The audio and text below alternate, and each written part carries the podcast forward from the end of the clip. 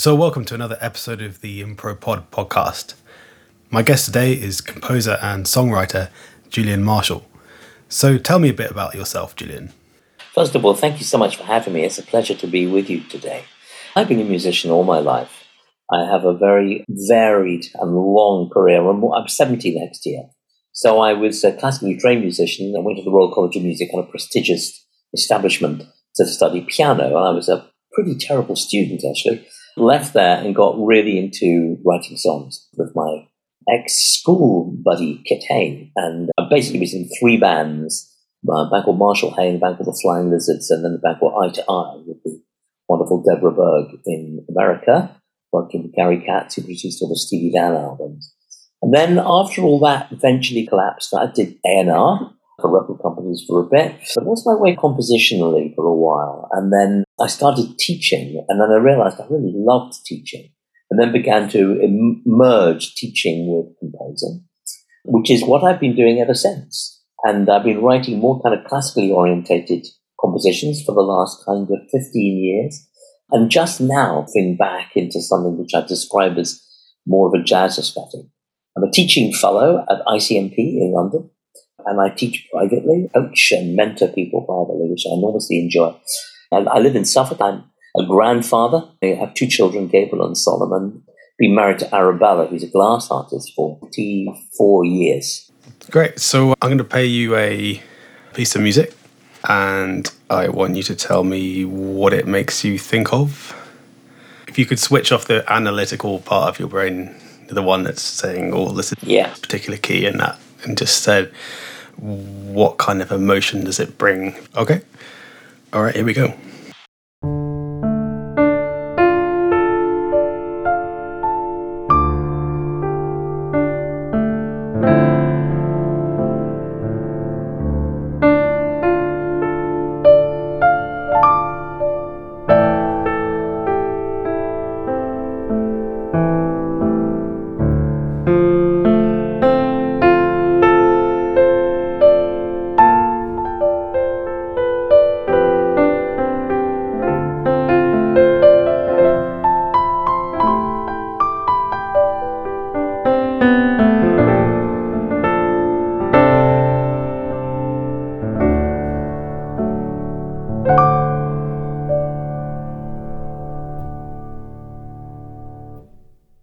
What I notice is that it's not so much pictures, but qualities that come to mind. The words are reflective, tender, and vulnerable. And they are very important qualities to me. And by reflective, I mean that there's that sense of confidence and uncertainty, which can be such a wonderful part of improvising and indeed much composition. And then that tenderness, that sense of sweetness and heart opening. And with that, a vulnerability, i.e., the, the strength to be in that place. A combination of those elements. Very beautiful. Thank you. Okay. Would you say it's like a paradox? You have this sense of confidence and then vulnerability. Yeah. I, I think that it takes confidence to be vulnerable. It's like we need to know that it's all right to step into that place, and particularly if it's in a sharing situation or any kind of public environment, it, it takes some courage, I think, to step into that place. And I don't see it as a paradox, I see it as a partnership that, that the two go together. People often talk about being confident, but I don't know anybody who is confident. I know people who have confident moments and less confident moments. And beholding that, the rise and fall of confidence seems to me about as good as it gets, really. Then there's that other sense of confidence, which is just the willingness to allow something. And I think that's what you're doing there, in my experience.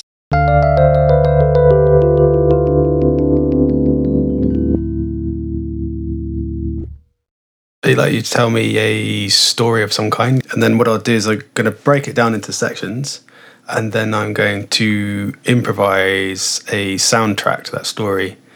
Yeah, I do have a story.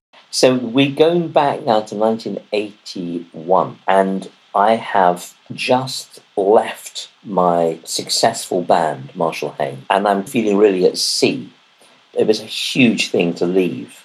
And then I was dropped by the record label, EMI. And so I stepped from being in this very happening, successful band and suddenly really a very empty space.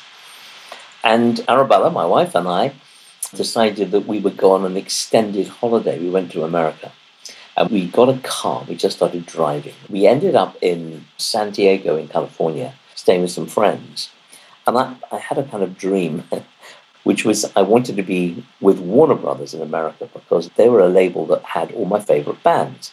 They also, in a sense, represented my then favorite music. But I could see no way in the world that this was going to happen.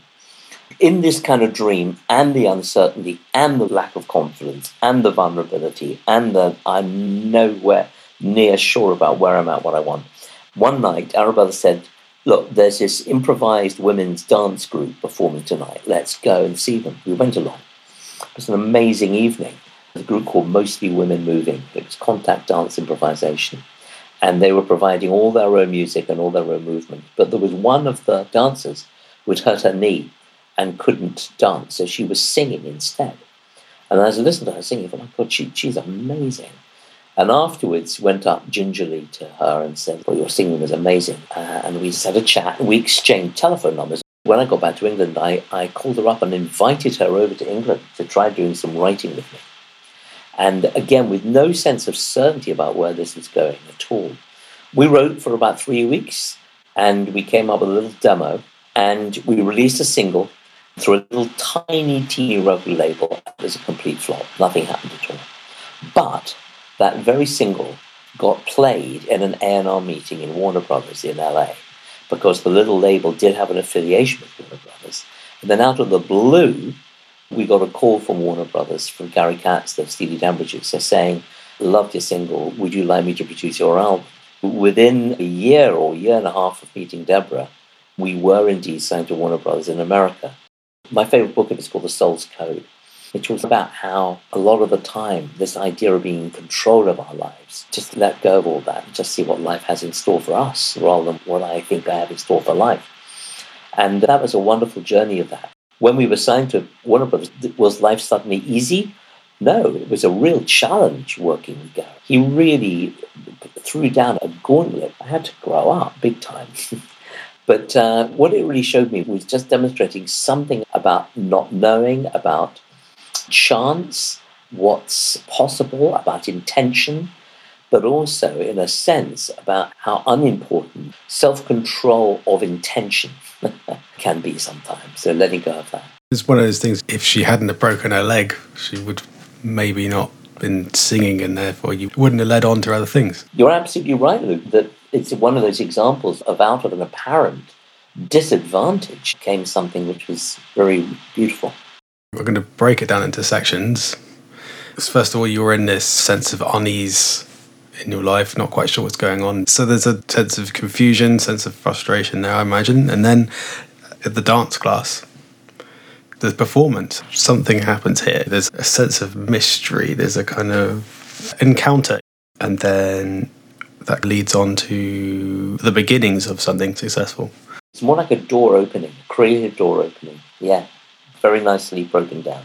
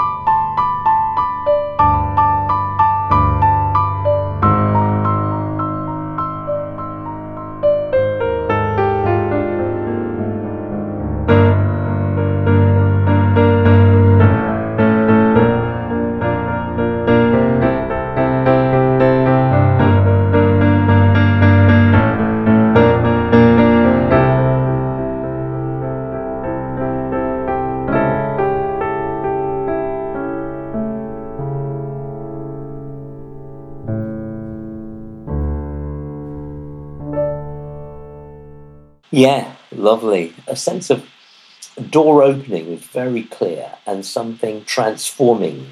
I suddenly realized it's a kind of classic hero's journey monomyth, and I really felt you reflected that in the music. In your compositions, have you explored uncertainty?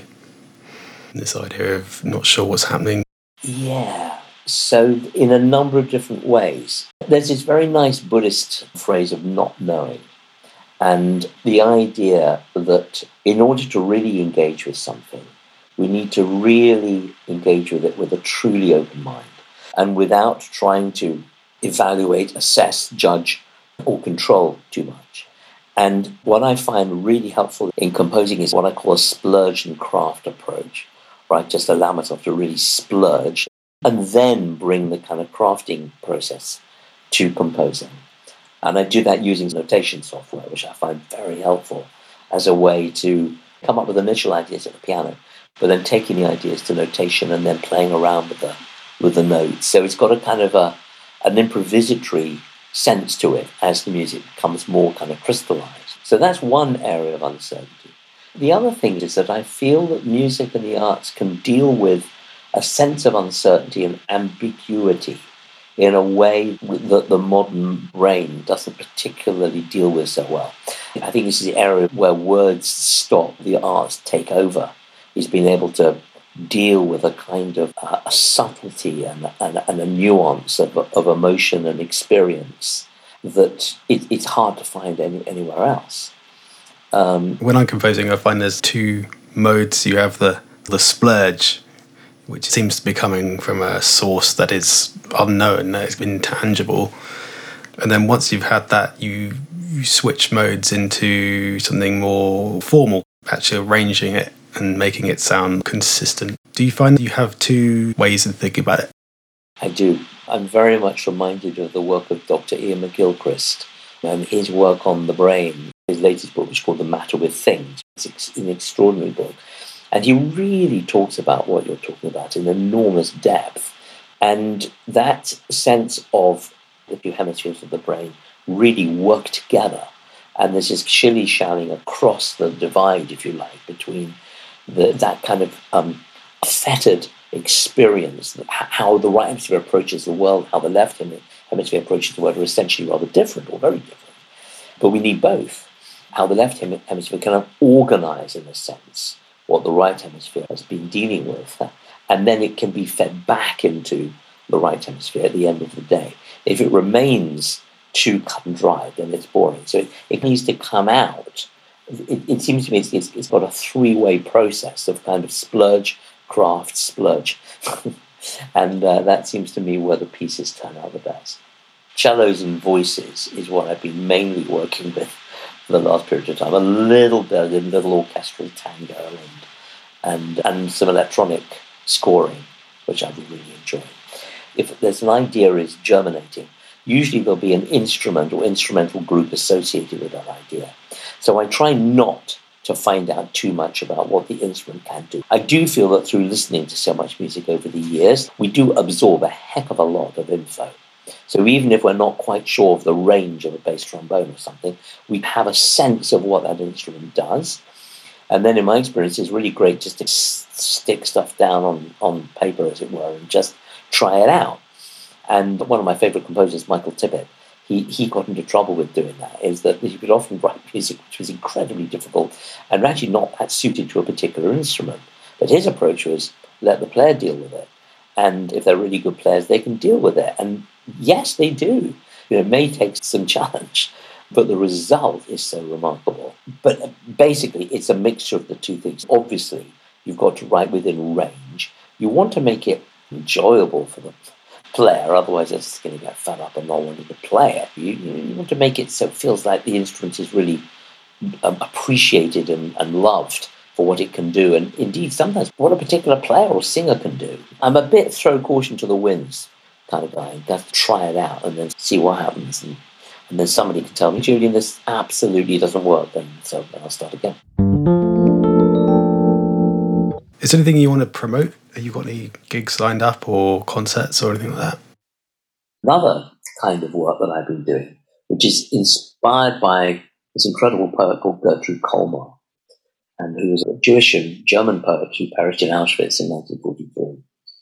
And she wrote a, a, a cycle of poems called Welten Worlds, which I've mined and either setting words or inspired inspired by certain text. During lockdown, made a film with some fantastic creative partners, a reimagination of one of the Kolmar poems called Yearning. And uh, so that was a real thrill.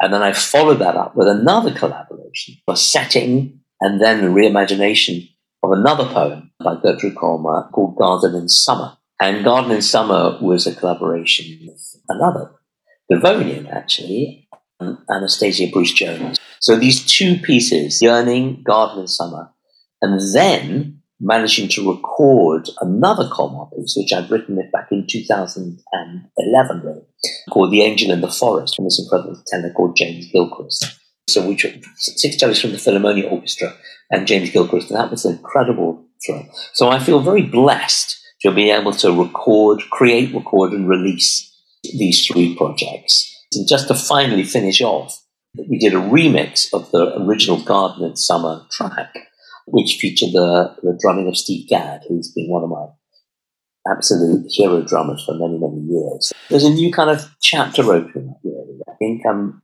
feeling a very strong pull towards kind of jazz aesthetic and really going way back to when I was in my early 20s when I had these bands which are, which are quintets or sextets, and I'm really feeling that really strongly at the moment. I listened to the one with Steve Gadd, the remix of the Gardens. I thought it was great, yeah he's very good at just not doing much as a drummer, just doing so little but adding so much. If you so mean. Exactly. It was wonderful how that came about.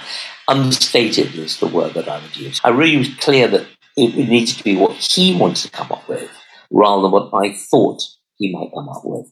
And um, he was very clear early on in the process that this idea, this approach, he felt really worked for the track and was what he wanted to do. Took, took a bit of getting used to it. We're going minimal.